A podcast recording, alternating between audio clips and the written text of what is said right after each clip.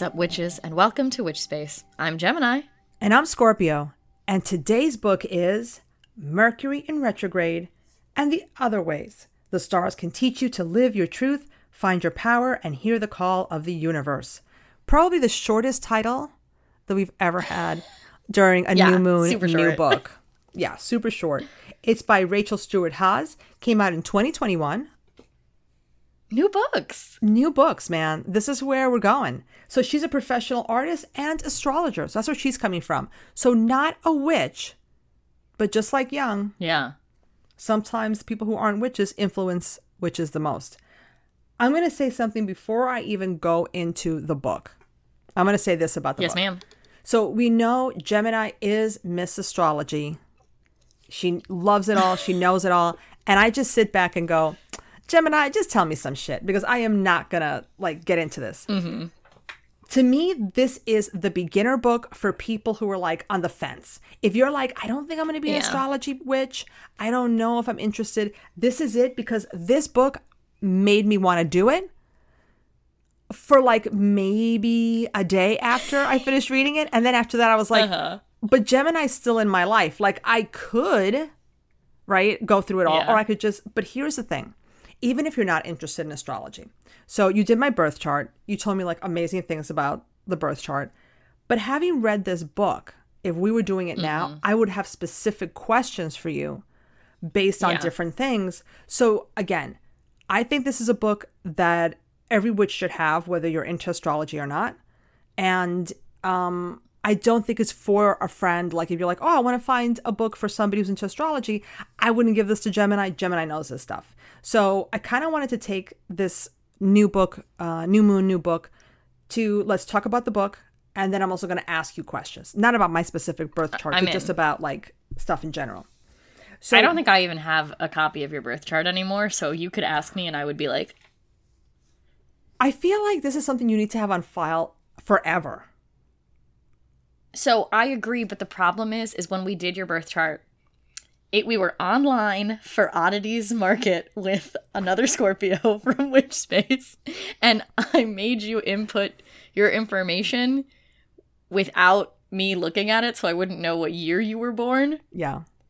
So I don't like I have files. I I'm a creep. I have files on people where I like have a spreadsheet where I put in like your birthday, your date of birth, where you were born, et cetera, et cetera. I don't have you in it because I don't know what year you're born. Okay, so I know people probably think that this is a joke that I don't like telling her like It's not- no, it's for anything. real. It's for real. So everybody in Witch Space knows my birth date, my birth year, um, and I'm gonna say something to somebody else who knows now. It's gonna make Gemini cuckoo. So a couple of a week ago, something like that, I was just having a chat online. We were zooming, me and my pal Monica Bodirski, and we were talking. And I said to her, "Well, Monica knows what year you're born and I don't. That's fucked up. That's fucked up. the Monica, she's not going Monica, to tell, tell me. She's she's a goth witch. She's my tribe. She's not going to tell you. Plus, we just think it's I just think it's funny how much you want to know because it's so not a big deal, but it just is because you want to know so badly, and that's what makes it fun. Because like on the one hand, I like the not. It's like a fun vibe because I'm like you're 400 years old. Like I don't need to know what year you're born. But on the other hand, it does make doing your birth chart incredibly difficult. I know. Anyway, speaking of birth charts, that's actually a good Yes. segue because the first thing that we see in the book is a blank birth chart for you to fill in. And I got to tell you, I love that. Yep. I love that. That is, I mean, I don't think it's easy to fill in the circle chart, right? Like I that is a difficult thing to do. Um but the fact that there's like a little chart where you can put all of your information, this is where my planets are, this is my houses, the nodes are even included, which we'll talk about later, but that's that was a big deal for me. That's great because then this book is now not just like here's a resource, it's here's your resource. Right? Like here's your birth chart that you can like this book is you instead of just information. And she does say you should have your birth chart because there are no separate exercises. The chapters are the exercises. And Yeah. You just need to like have your birth chart so you can answer certain things. You don't have to. If you're like, I just want to read this book for information, you can. But if you're like, hey, I'd like to know some stuff, then yes, you can go online. You don't have to use the book. You can print out your birth chart. And then as she talks about things, you can go through your chart and you can look at it. Now, I'm not going to lie, before somebody asks or, you know, people are thinking, so why did you choose this book on astrology? And yes, I chose it, not Gemini, because it said in the title Mercury in retrograde. And we've always had this joke that I'm just like, I don't care about Mercury retrograde. Like, I'm ignoring Yes. it and all that. So when I saw that, I said, oh, this is a book on Mercury retrograde. No, it's a book about a lot more. And I'm glad that I picked it up, but that was the reason. It was just in the title. It's also a small book, but it's a hardcover book. And we were talking about how we love hardcover books. So that kind of just sold me. Can we have a minute about that actually? I love hardcover books. Oh, yeah. It is so satisfying when we read a book for this podcast and it's like like a nice hefty book. Um I feel like sometimes in like the witch publishing space it's like not I feel like people don't think it's worth it to publish hardcover books. So you get a lot of soft cover books because it's probably cheaper. But like this is nice. This like would hold up in my bag. I want more hardcover books. I think especially with witch books, I almost wish that publishers would ask people, like, who would mm-hmm. buy a hardcover book of blank, right? Even if it's a workbook. Like we talk about books that have been so influential to people. Like if somebody said to me, "What would you want?" I'm like, "I want Buckland's Big Blue. I would love that in a hardcover book, even though I'm not using it, but it was so instrumental for me that I would like that. The Witch's Bible Complete by the Farrars, I would like a really nice hardcover book because I have it. I will go back to it, and I'm always nervous that I'm. I mean, obviously I can get another copy, but like it's just nice to know like you can have certain books in hardcover. I almost feel like that should be a thing they should ask witches because I think there are some texts that people would say this definitely should be a hardcover for me now. I don't know. Yeah. Um, no, I agree with you completely. Yeah. So her intro says that astrology works. The only issue is nobody knows how. And I'm not going to say nobody knows how. Gemini knows how. But I think for most of us, like people are just like, oh, you know, what are your three? You know, where's what's your moon? What's your this? What's your that? And, Yeah. you know, I play along and I'll talk to people about it. But I, I kind of get the feeling like, yeah, people don't really know how. So we're going to start with a quote because I know we started already, but Yes, I, ma'am. I got to get my quote in there. So, right from the intro Astrology is not a religion, nor is it any sort of witchcraft.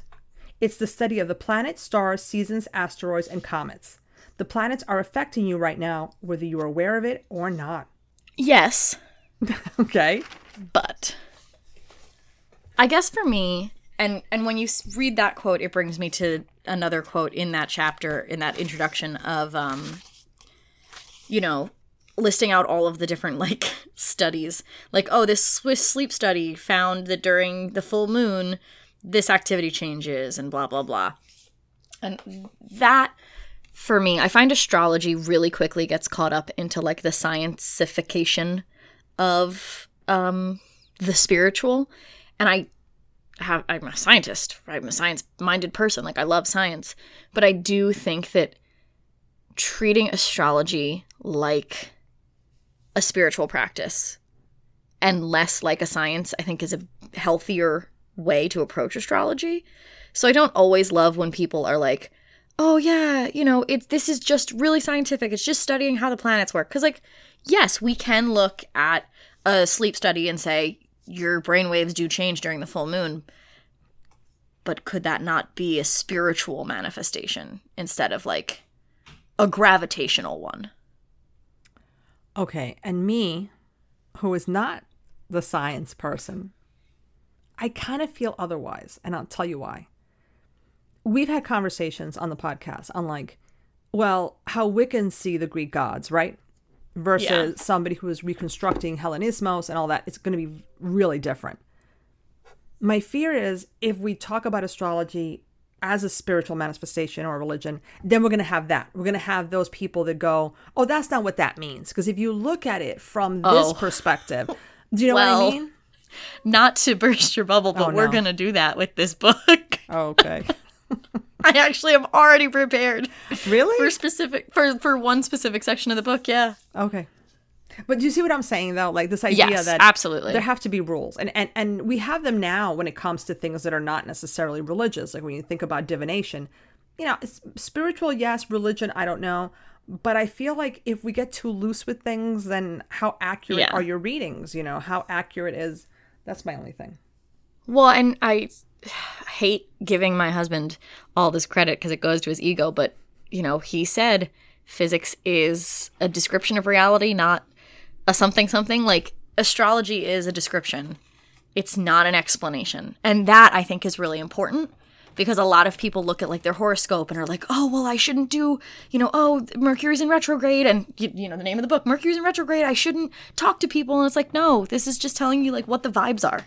Here's the energy around you. This is a description. You are still completely in control." And I do think, not to jump, but I do think she does a, a very good job of discussing retrogrades in like a non-threatening way Yes. in this book um, because you know and i've like i have a, a woman who i work with who like whenever something goes wrong will be like oh what what planets are bad? And like i love that joke but also are we taking that seriously? Is every time something goes bad oh the planets are bad that's why? Or did you just fuck up? Right. And I also so it's there's a so much wiggle room. There's it's so complicated. I don't even know. And that's the other thing with astrology. You just said it. People like to blame things on the stars, right? Yeah. Like this was happening to me. No, maybe you did something really stupid. And then these are just the natural occurrence that's going to happen if you do you do X, Y is going to happen, and you know that's just it. Exactly. Yeah. So, uh, chapter one, covering the basics. So she talks about the planets, signs of the zodiac, elements, um, and houses. So I don't know where you want to to go with that. I think that it is a very solid basics chapter, especially for somebody who is not into astrology. I think she does a great job. Um, I like the way that she writes specifically, where it's like very chill. It's like talking to a friend. So I think it makes it easier to understand some of these concepts. For me, I like, I, and we read, you know, Stephen Arroyo's chart interpretation, which I think gives everybody a vibe of like what kind of astrologer I am. I like to spend more time on like the elements and the modalities and try to really like dig down into conceptually what's going on. Um, I think this is much easier to digest personally. I think like this makes more sense. For somebody who knows nothing except for the book that we read on the podcast, I like the way she described the planets, right? The sun where we need to shine, the moon feelings, emotions. Like I can I think we know that, but do we know that? Does that make sense? And even I always hesitate to be like I'm an astrologer, especially because like we have Conowin Moore on the podcast all the time, and she like is a professional, right? She does like her own little astrology corner. She is constantly up to date, and I'm sort of like I looked at stars a week ago. Like I I think I know what's going on. But as somebody who is definitely passionate about astrology, I still look stuff up sometimes Yeah. especially like when we talk about the houses i have a little chart that i keep in my screenshots folder that is just you know what what are each house what does each house represent? Because it can be a lot of information. So to have this and have a really great like easy to digest description of the different houses yeah super useful. Like i'm i'm maybe like intermediate at astrology and i still need this resource so i can't imagine somebody starting out is going to be able to look at the houses and be like ah yes i remember all of this Right. Um okay, so me being me, I mostly looked at the things that pertain to me. well and i think that's sort of the point of the book So I'm like, oh, I like that she said Scorpio create and destroy. The phoenix is a better symbol. And yeah I really like I loved that and I've always loved a phoenix.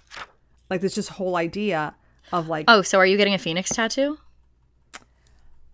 I don't know. I'm not done with the flowers yet. I have to do flowers. True. I'm in my flowers i love hey you could get like phoenix and flowers we could do a, a combo ooh like the phoenix is lighting the flowers on fire Okay, I'd have to see that because I can't like i can make it that. work mentally i've got it Okay, so apparently Gemini is designing my next tattoo.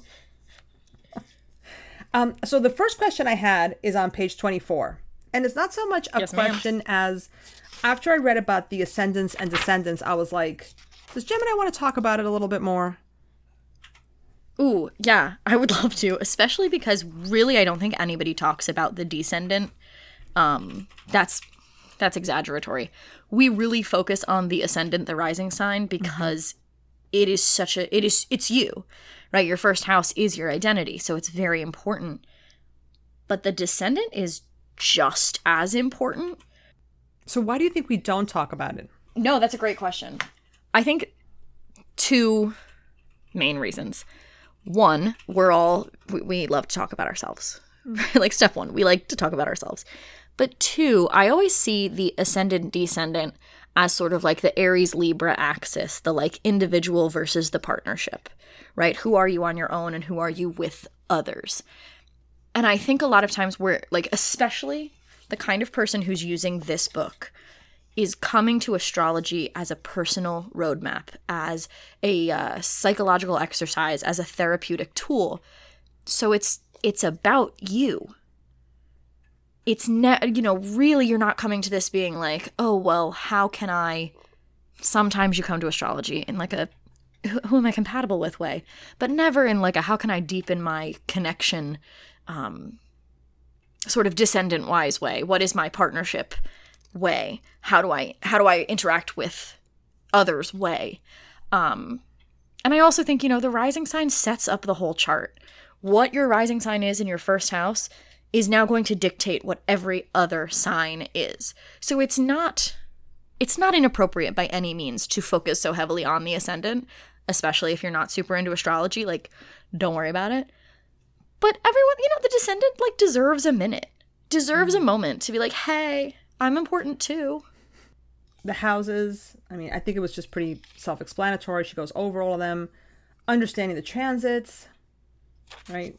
What's happening at the sky at any particular time, you know. And that's where, like, you come in saying, like, yeah, it's okay to know a birth chart, but, like, what's happening if you know what's happening in what transits are happening at that moment.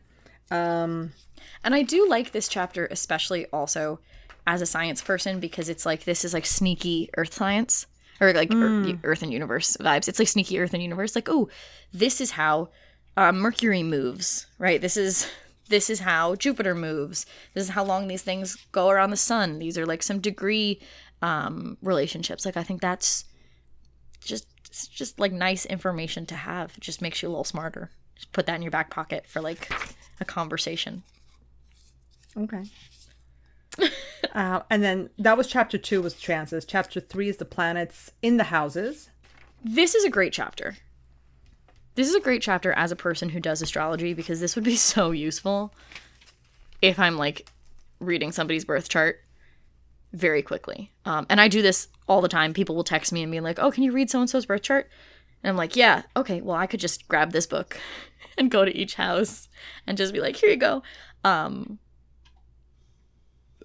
it's not deep, right? Like it's not deep, and that's okay it's great if you have no idea what's going on, right? If you are like, oh, well, I have, like, mm, I have me, let's do this. Saturn in my second house. Saturn in my second house? Saturn in my first house. I have Saturn in my first house. And so I can read, oh, you age in reverse. That's true, though. I am an old woman. Um, you're ambitious and responsible, but also cautious and full of fear. You project wisdom and skill regardless of your level of expertise. Yeah, I mean, that's that. I feel like that tracks. So it's nice to be able to go. Oh, I know where my planets are. I'm gonna just look that up real quick. I don't know where my where anything is, so I can't add to that. I know. I wish I had your birth chart right now. But like, it's it's super useful. Chapter four is the eclipses. Right, and I like that she compared it to a colonic. Here's where we're gonna talk about how astrology actually is kind of a religion. Here, okay, hit Yeah. me because this is going to be good. Because I So- was like, This book is very clearly modern astrology, um, which is a completely valid form of interpretation, and I am not knocking it at all. I typically read in a Hellenistic astrology lens, lens, Hellenistic astrology lens, which I think tracks because I'm Hellenic. In Hellenistic astrology, we actually don't deal with any planets past Saturn. Um, so like I still talk about them, but all of the rulerships stop at Saturn. So for me, Scorpio is ruled by Mars. In modern astrology, Scorpio is ruled by Pluto. Right. In Hellenistic astrology, you do not fuck with eclipses. Eclipses are not good. Okay, explain explain why. Like why did they feel it wasn't Well, think about it contextually, right? This is mm-hmm. pre telescope. This is pre like any fundamental understanding of the universe. The sun has disappeared, or the moon has disappeared. This is a very scary time. They were they were bad omens. So reading this like very cute little oh launch a new project during a solar eclipse.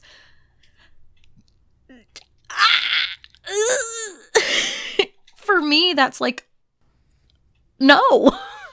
Okay, so th- now we have to get off of this book because now I have another question.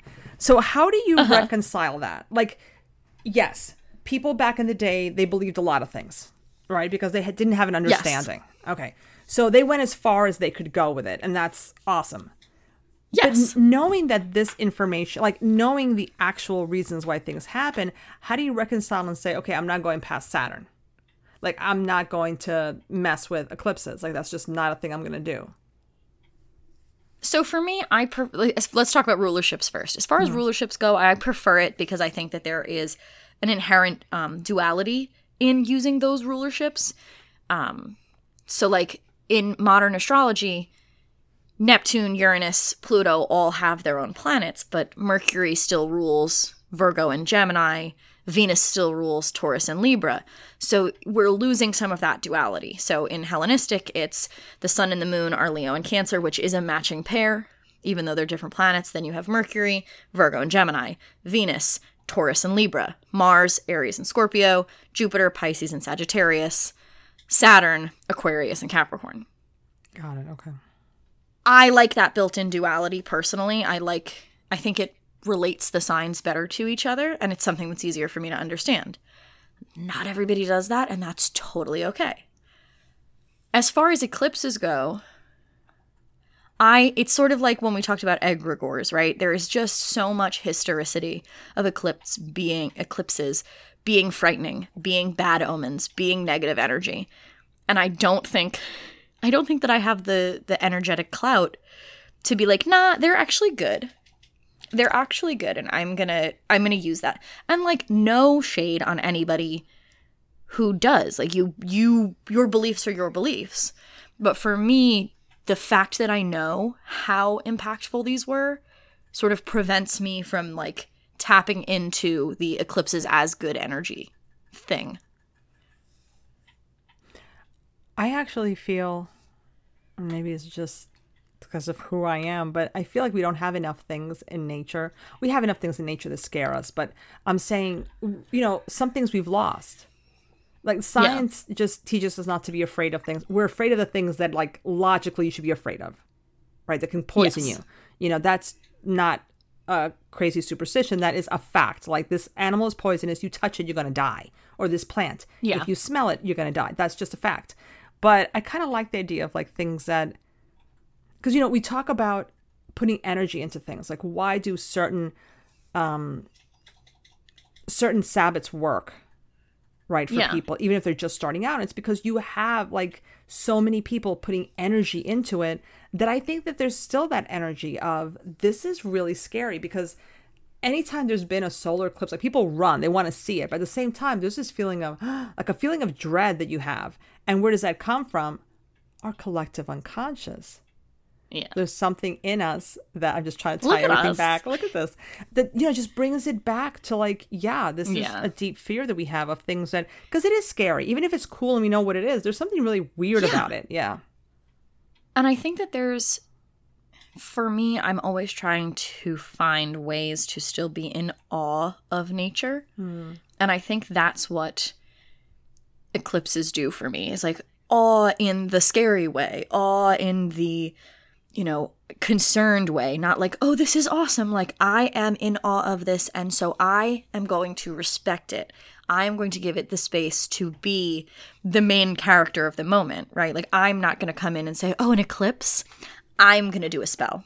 I'm going to do this. Like, for me, it, it again for me, not for anybody else. If you do modern astrology, like do what you got to do. Like I, I, there's no shade here.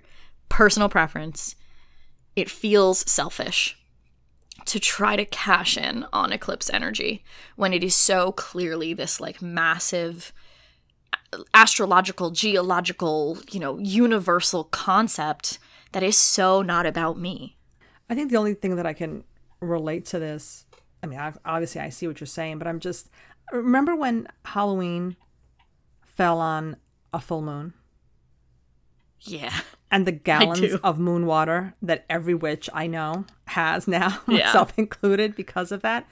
There was this, and so many witches said the same thing. Like, they didn't even want to gather with others. Like, they wanted to be alone. And it is that, like, yeah oh my god it's Samhain and it's the full moon and we're losing our shit right now like in a really good way yeah. you know of being able to sit out there like so many of us wanted to be alone like to just be in it so yeah i get that um, she does give though one thing i like she has survival guide for a solar eclipse and a lunar eclipse and it's not buy all the toilet paper and lysol it's stuff like what you were saying like for a solar eclipse it's a restart she says cleanse your home and yourself plant new seeds, up your self care, journal, like things like that. And again, I get what you're saying. Like, why should you do any of those things? But for people who might want to or who want to be more in touch, she gives you some things to do, right? And I think some of them work regardless of whether you're like eclipse good or eclipse bad, right? Yeah. Cleansing your home, great idea, especially if eclipse bad. If eclipse bad, we want to get rid of that energy. Right. Um, upping your self care, journaling, saying no to alcohol, those are great regardless of how you feel about eclipses, uh, right. uh, solar eclipses in this context. Right. Um, I thought what was interesting about the lunar eclipse was keep an even temper. And I was like, uh, okay. Like, I don't know. It's just. Yeah, well, the that... moon is your feelings. So yeah. it's sort of reminding you hey, this eclipse is going to have a powerful effect on how you feel try to maintain some balance in that. I still thought it was interesting. And of course, other things were keep a dream journal, meditate, get extra sleep, jot down a list of things you'd like to release. I thought those were all good if you want to do them. Yeah. Absolutely. And then she talks about nodes, which I'm so happy about. Yeah, and I was just so going to ask you about. if you used this, the north node south node thing. So a north node is I... represents what you've never done in this lifetime and your south node represents what you're bringing from your past here. So the South Node is like a springboard, she says, to learn in your North Node or to bring it to your North yes. Node or something like that. And I was like, okay, I've never heard you, or maybe I don't remember you hearing you talk about it. So I wanted to ask you, like, what you thought of that explanation and have you ever used them? So I do not typically use them, um, but that is only because I am lazy and busy, and I'm going to pull up my chart right now so that I can okay. see where my nodes are. I think her description is spot on. Oh, son of a bitch. Oh, God. Is this my chart? Uh, okay. I found my nodes. okay. Yeah, I think it's a great description of the nodes, and I think she does a fantastic job of explaining how, explaining them in a really digestible way. I just have to double check which one is north. North is is up and south is down. Yeah, okay, so this is the problem is I have them in my first house and my seventh house. Ah! Okay. Uh, so in, if I have my north node in the first house, uh, I have relied on others' opinions or have learned to see myself through the eyes of others for far too long. Yikes. We're really, mm, we're telling people the truth on this podcast and then it is in Capricorn and Cancer. So, I've spent a lot of time behind the scenes in the comfort of my own home. That's where I feel safe and secure.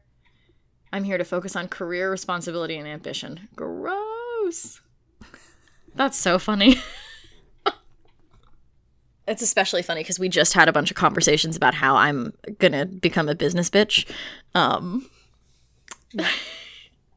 you guys sense. are hearing me discover my nodes live in real time on the podcast. Yeah, that I, that makes a ton of sense, honestly, to be to have my south node in Cancer and my north node in Capricorn makes a ton of sense if we look at it from the context of looking towards the future and bringing from the past because I think you know, I I was about to say, I don't know if this sounds egotistical. I don't care. I think I'm a very mothering person. I don't know why I would be like, oh, that's egotistical to say on the podcast.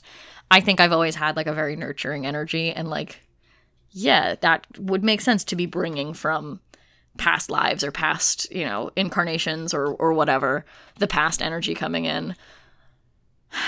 And now I have to be a business bitch. Yeah. Damn. The universe moves in mysterious ways and I fucking hate it. Yeah, that's been another um, thing that we've been saying lately. A lot of things have been happening. We're like, well, this is weird. Um, yeah, now I'm kind of curious what I'm bringing from my past. I- I'm convinced, well, listen, every day that I wake up, I'm like, I don't understand why I have to go to work. Like, I don't understand why everything's just, I don't just don't have Yeah. everything. So something from my past is coming up where I'm just like, really? this is where I am now? Well, what we'll do after we finish recording is you can send me your chart and I will just destroy it. Okay, that sounds good. Sounds like a plan. Yeah. Then we get to chapter five. Finally, in chapter five, retrograde real talk, she says. And Yes. she says a retrograde is just a way of the universe telling us to slow down, people, proceed with caution, make sure we're clear about what we're going to do before we embark upon it. And of course, she does talk about not just Mercury retrograde, but all the different um, planets. And one of the things I liked, and maybe it's because I'm an English teacher, is how to use retrogrades to your advantage.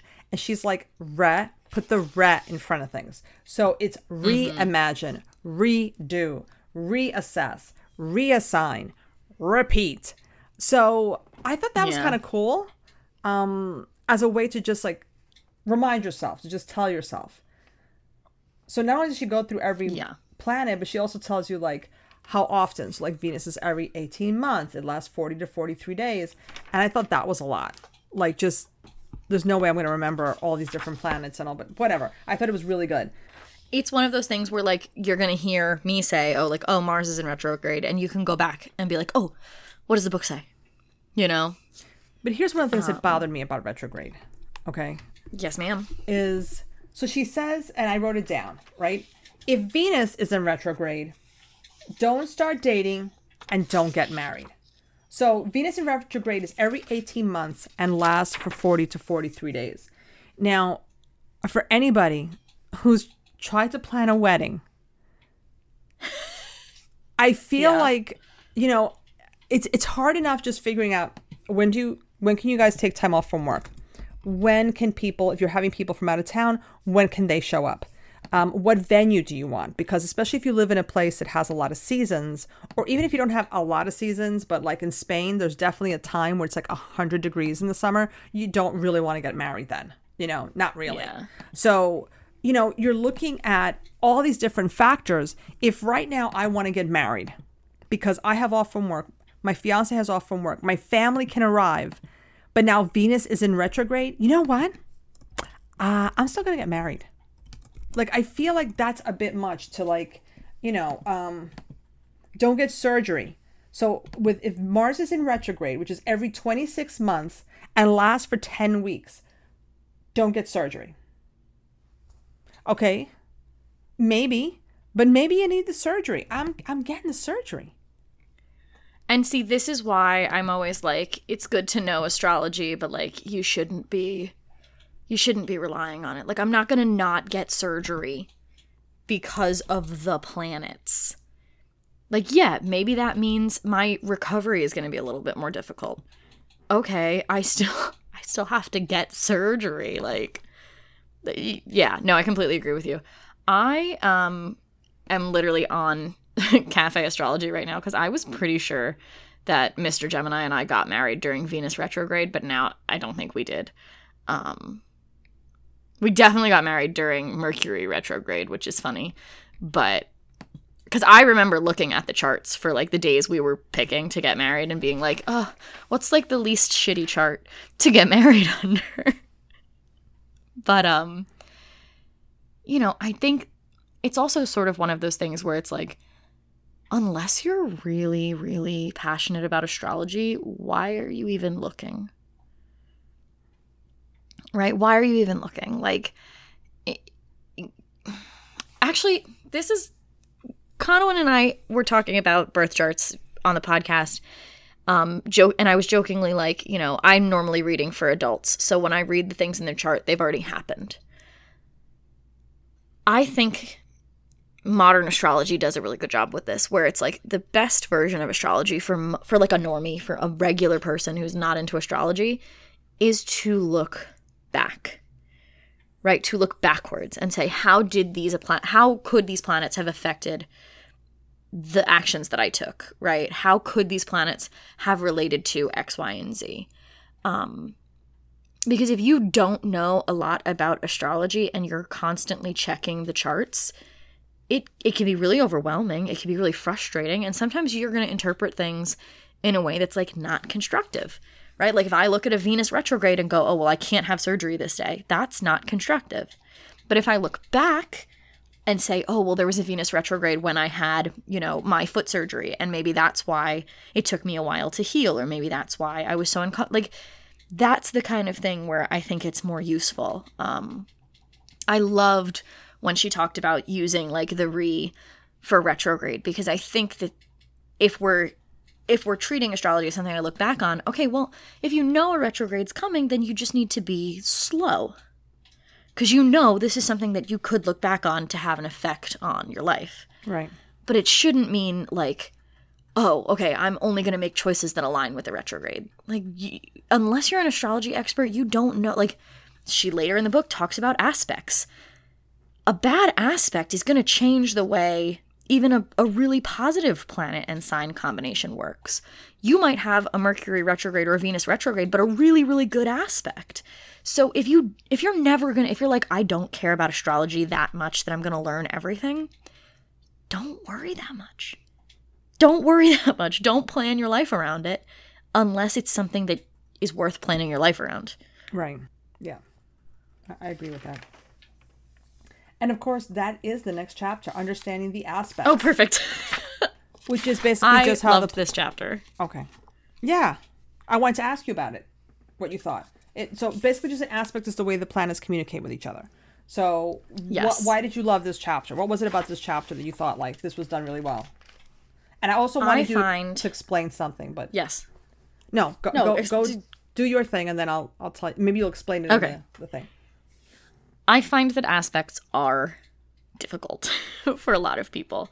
Um, I think that like the book kind of levels up appropriately, right? You start with your planets and your elements and that sort of stuff. Then you go into the then you go into the houses. Then you go into, you know, okay, eclipses, retrogrades. Now we're getting into the math part of astrology, right? The the hard part, the aspects. It's really dig- it's a really digestible book. This book is really easy to read. You know, do I think it's like again, it's not deep. It's it's like the baseline, but it's a good baseline. It's a solid baseline to be like, "Oh, I kind of understand what a conjunction is. I kind of understand what a sextile is." And for most people, that's more than you need. Knowing what these are for me is a big one. Like the idea that somebody could look at me and be like, "I think this is a sextile."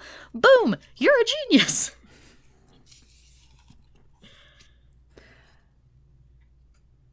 Yeah, I just wrote down that I thought this was the most complicated section, and maybe it's because I'm not really planning on getting into this. So when she started talking about stelliums, Yeah. and, you know, I was just like, okay, Yeah, I like that she's got little like charts in each section. So it's like okay well if you you can see what each sign is square with or what each sign could be trine with.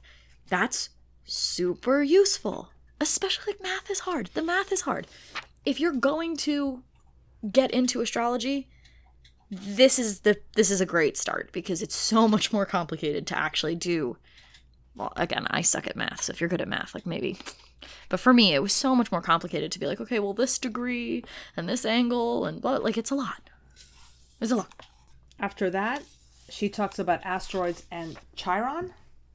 Is that how you say it? Chiron? Chiron. Chiron. Chiron. So a Chiron is an asteroid that orbits our solar system somewhere between liberated Uranus and uptight Saturn. That's what she said. those are correct descriptions. And you know this is coming from the book. I didn't say that. And i was like again these are things that when i've heard you talk about people's charts i've never heard you talk about asteroids or anything like that. So do you use them? Are they are they in somebody's chart? Yeah, um so first of all, depends on where you get your birth chart, right? Not all chart generators are going to include the asteroids. They're like they're like sprinkles on the cupcake. Um, a lot of people are really into Chiron now because it's like the wounded healer. So it's you know they talk about like oh where is your wound? What is the thing you're gonna heal? Um, but it's you know asteroids are just extras. I looked at the um, Juno asteroid when I was figuring out when I was going to get married because Juno is Hera. so for me, that was sort of important. But uh, for most people, an asteroid is not. Again, it's a sprinkle. It's fun to learn about. It's not ne- like necessary. Okay. Chapter 8 is all about the moon wisdom, the moon phases, and the moon in each sign, the new moon in each sign. Yes. Which I think we we always talk about that, right? You see it not just us, but I mean everybody, right? The internet Yeah. goes crazy. It's like it's the new moon in blank, you know, and Yeah. so I didn't need this chapter. Um honestly, like the page the page where she's like new moon, new you, that's great. I don't need a moon phases chapter in an astrology book. It, it that's not super relevant to the birth chart situation.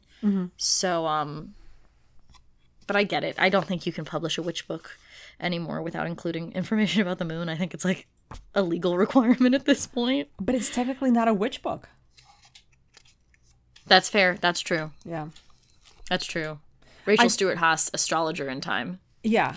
But you know, I I think that it's you're hitting on something. I think that we're just more aware, even non-witches, Yeah. because witches have been out there going, "Oh, it's the new moon," and that people are now aware of it. Because I see people that are not witches talking about what they're doing in the new Yeah. moon in Aries, let's say, you know, and it's like, okay, when did you start worrying about that? So I think it's just smart to put it in there because people are curious when they hear that. What does that even mean? You know, am I supposed to be doing something with that? You know, if you're not a witch or something. So I think it's just, I think it's good that she put it in there, honestly. Yeah. And then after that, she just has tips and tricks to take your practice further. That's really the entirety of the book. It's how many pages? And it's a cute little book. Yeah, it's like Oh, 120. at like 100 something? Yeah. Uh, the acknowledgments start at 149. Oh, okay. So it's cute. It's a cute little book. It's a great resource. It's something that I would keep in my witchy library. Um, it's something that I would lend to friends.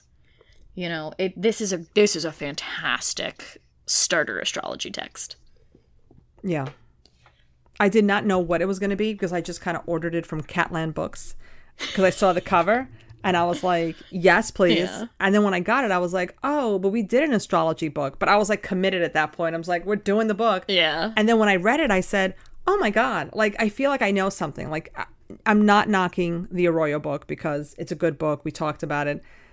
But I didn't feel at the end of that book like I knew something. I don't feel like I'm an mm-hmm. astrologer now, but I definitely didn't feel. I felt after reading his book like I'd had a conversation with you. Like, here's somebody who's very knowledgeable. They know all this stuff. They told me some Yeah. stuff about it, and I have no idea what they just told me. With this person, I'm like, oh, I could tell you some like really basic baby things about it, but I kind of don't feel Yeah. as lost now when people say things. So, And I think that's the difference. I think like if you come to me and you're like, I want to understand astrology, I'm gonna suggest you read Stephen Arroyo. If you come to me and you're like, I kind of I like I like astrology, okay, you should read Rachel Stuart-Haas. This book is great. yeah. Um, it's there's and that's you know that's why we end up with a hundred different astrology books because they're all written to different levels.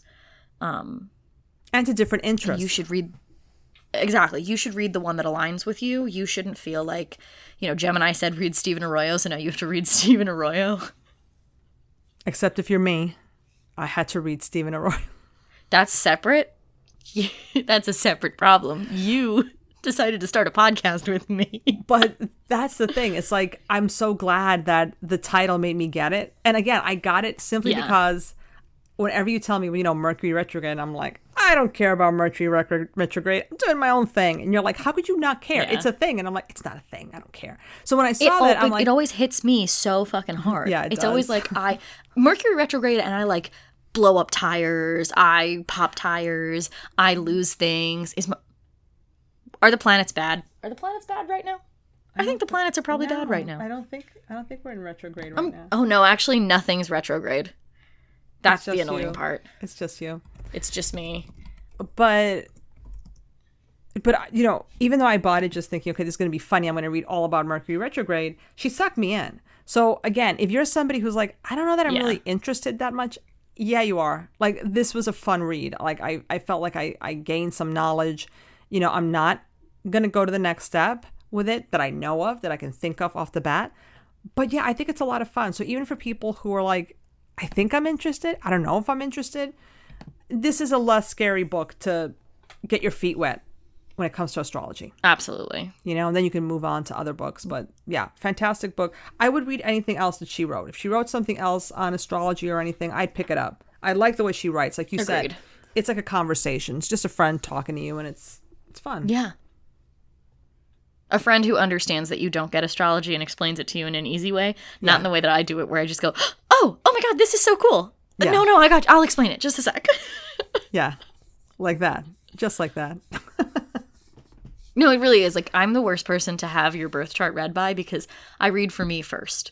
Yeah. So I'm reading it and I'm like, "Oh, this is fun. That's so interesting. Oh, I love that for you." And you're like, "What the fuck are you saying? Like, Yeah. What? What, Gemini?" Um. So I'm sorry to everybody that I've read for because it's just who I am and I'm not changing it. Well, first of all, I kind of like it because I feel like if there was something really horrible, you would comment on it before you even said it. So it gives you also time to prepare, like for whatever it is. Or Yeah. like if you say, ooh, ah, hmm, then you're like, oh, I can't Mm-hmm. wait to hear what the ooh, ah, mm is, you know? So it gives you something to look forward to. I like it. So don't change it. It's perfect. I'm not going to, but that's because I'm lazy. So Yeah. I'm too old at this point to change fundamental parts of my personality. That's right. She's 85 now. She was 81 for a long time. Now she's 85. I th- see. Why do people say that? I was getting older by y- every year. I was 81, and then I was 82, and then I was 83, and then I was 84, and now I'm 85. And actually, I did. Did, I, did we talk about this on the podcast? I just told my students how old I was. I don't know if you them. talked about it on the podcast. I think you told me. Yeah. You just I just them. did. Yeah. Yeah. I just they, they were being they were being so annoying one day, and I just finally was like, "This is this is my age." And then they were like, "She's still lying." I'm like, "I'm a Gemini. I mean, you should never trust me." Sorry. Oh my God. I lie about fun little stuff. Like, what did you have for lunch? Oh, I had pizza. I didn't have pizza. I had something else. How old are you? 85. Wait, why would you tell somebody you had pizza if you didn't have pizza? Like that's not even like important.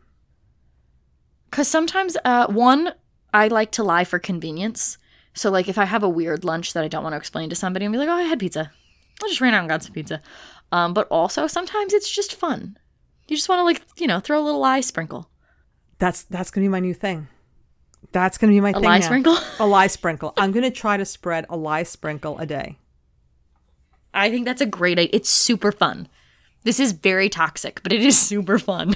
I mean, because it's not hurting anybody. So next time, like I go on a Monday and someone's like, "Oh, what'd you do this weekend?" Went on a picnic. Yeah, you just lie. I love this. Yeah. Yeah, and then the the, the best part, the the goal of the lie sprinkle, Yeah. What is the is to point? eventually not be lying. okay, explain that. Right. So like you you sprinkle so like let's say you you're like, "Oh, what did you do this weekend?" I went on a picnic. Okay, well that's going to get in your head now. You're going to go on a picnic. You know? Like, "Oh, I said to people, "Oh, I I went on a picnic." Well, now I'm thinking, "Hmm, maybe I want to go on a picnic. Maybe I'll go on a picnic someday. Or like, "Oh, what did you do this weekend?" "Oh, I went for a hike." You know what? A hike does sound really good. Let's I'm to go for a hike. Lie sprinkles are just secretly motivating you to do interesting stuff. Okay, I will tell you this. That's not going to work on me. I will tell people if you want, we can do a little test. I will tell people I went on a picnic. Well, let's see how the weather holds up because the weather in the lower Hudson Valley has been like it's 80, it's 50, it's you know, it's you don't know what it's going to be. So, depending on the weather, I will say things like I went on a hike because you can still go hiking now. Uh, there's no snow. Yeah. Or I these are two things that I would never do. I will never go on a picnic. I will never go for a hike. Oh, I know how to fix that. So, No, I'm not doing it ever. oh yeah. What if Baby Bat really wants to go on a hike? That's different. When they tell me they want to go on a hike, but that doesn't count. That doesn't count. That's different. How does it not count? Doesn't count. All right, we'll see. It works for me because I can't Okay, trick you, myself. You can't be telling them to tell me that they want me to go on a hike with them. Like it's got to come. Oh, I don't them. have to because they just want to walk. That's true. They just that's all they want to do. Yeah, but That's- right they just want to move. they're not hiking. I could do a hike right now at the level that they're at right now. They're not going. I'm- Oh, 100 percent. You know. So yeah, Yeah. now, yeah, now I'm going to hike. That's not a hike. That's a walk. I like to go walking. It's it's a walk in the forest. It's a hike. Okay, There's levels. It's a hike. Nobody can see my hand going up and down. maybe somebody needs to explain what a hike is to me because I'm from the city, okay? A hike to me means I am going uphill somewhere. Like up on top of a not a mountain. I'm not going on like a Sorry, mountain yeah, climb, I but- mean um what's a hike? like a British hike, not is- an American hike. A walk in nature. oh, I'll do that. Oh, I do that. No, Yeah, mind. not not like an Appalachian Trail vibe. No, like a walk, but like where there's like you know the pre- the footing is a little precarious every once in a while. how precarious because let me tell you something i'm not falling i'm not breaking my nails so the hike has to be okay that's not a thing Not not precarious enough that you're gonna fall and break a nail, but precarious enough that you're gonna be like, I gotta step over a log. oh Careful of this rock. It's a little it's a little soft. okay so i'm going to take that back if that's what a hike is see in my mind and i can't tell you how many people. Yeah, you were are thinking like a real hike. That's fair. people have said to me you want to go for a hike and i'm like ew like no i don't want to do that why would i want to Yeah. do that you know but like i love taking the dog like to the parks and we go all through the parks and there's Yeah. a part that there's like a lake and we like to go around the lake like I, I love that but i didn't consider that a hike that's just me walking in nature i'm going for a walk It might not be a hike, but I'm gonna call it a hike. That's what I always called a hike. oh okay then that's different but a picnic no I call that a hike, and then like if you're going, if you're like hiking, like capital H, that's backpacking because you have to wear a backpack. okay But this is that's. I don't think these are real definitions. I think this is just the way that my brain works.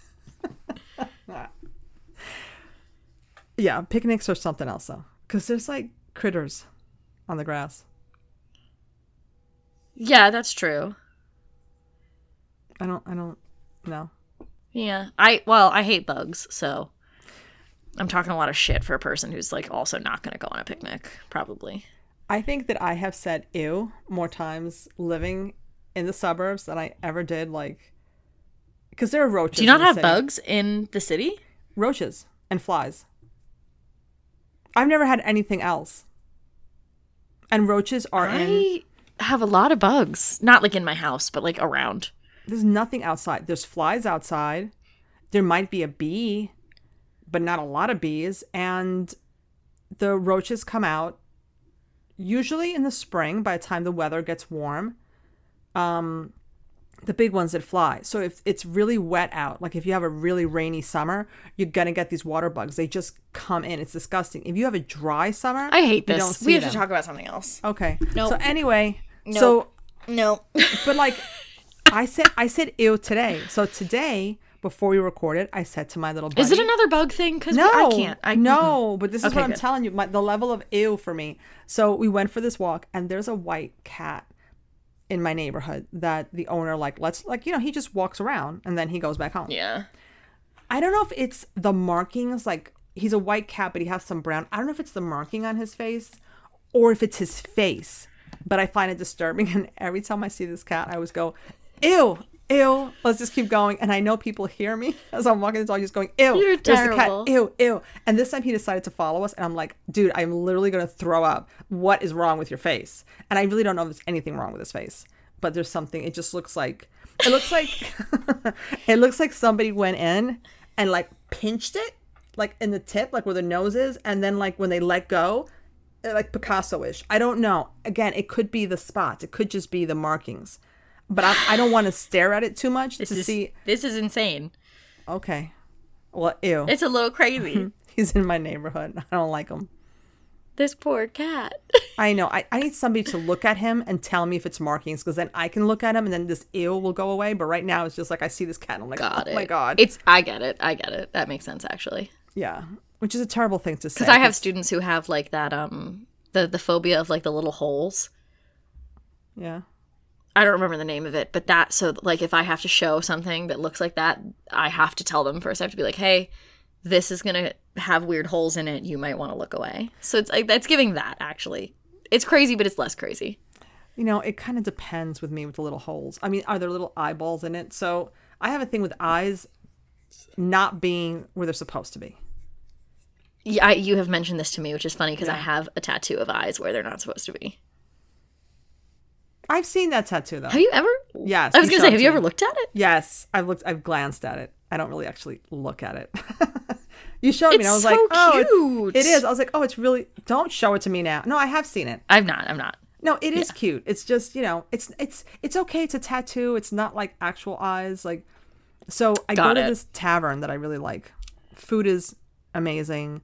The vibe. They have so many different things going on. It looks like a 1930s horror film inside. It's beautiful, right? They have two bathrooms. One of them, they just put googly eyes all over the walls. Can I tell you? I had the hardest time peeing. I imagine that's a problem. Yeah. And then like I'm washing my hands, trying not to look at anything. I missed where the paper was. I didn't know where the paper was to dry my hands. Oh, I just walked out and I'm just like oh, flapping my hands. And my friends are like, What are you doing? Like there's paper inside. I'm like, Well, you go in and get it for me because I am done with that bathroom. So mm-hmm. now I only use the other one. Like I won't, no, I'm not doing it. And you know what? I think uh, we should definitely recommend this book to our listeners in case they have other weird shit that they do that they would like to figure out where in their chart it's related to. Because I don't know where the eyeball problem is for you, but I'm going to find out once we're done recording. And once we find out, we will post it on Instagram. Oh, hell yeah. Yeah. So I'm not going to give your full chart, but I'll give some Yeah. information. I mean, you know, and this is just, we always talk about, you can reach out to us by emailing us, witchspaceco at gmail.com, or our Instagram, witchspaceco. But I just want to say, like, one little thing about Instagram, okay? We do giveaways. We've said this before. Yes. We do giveaways.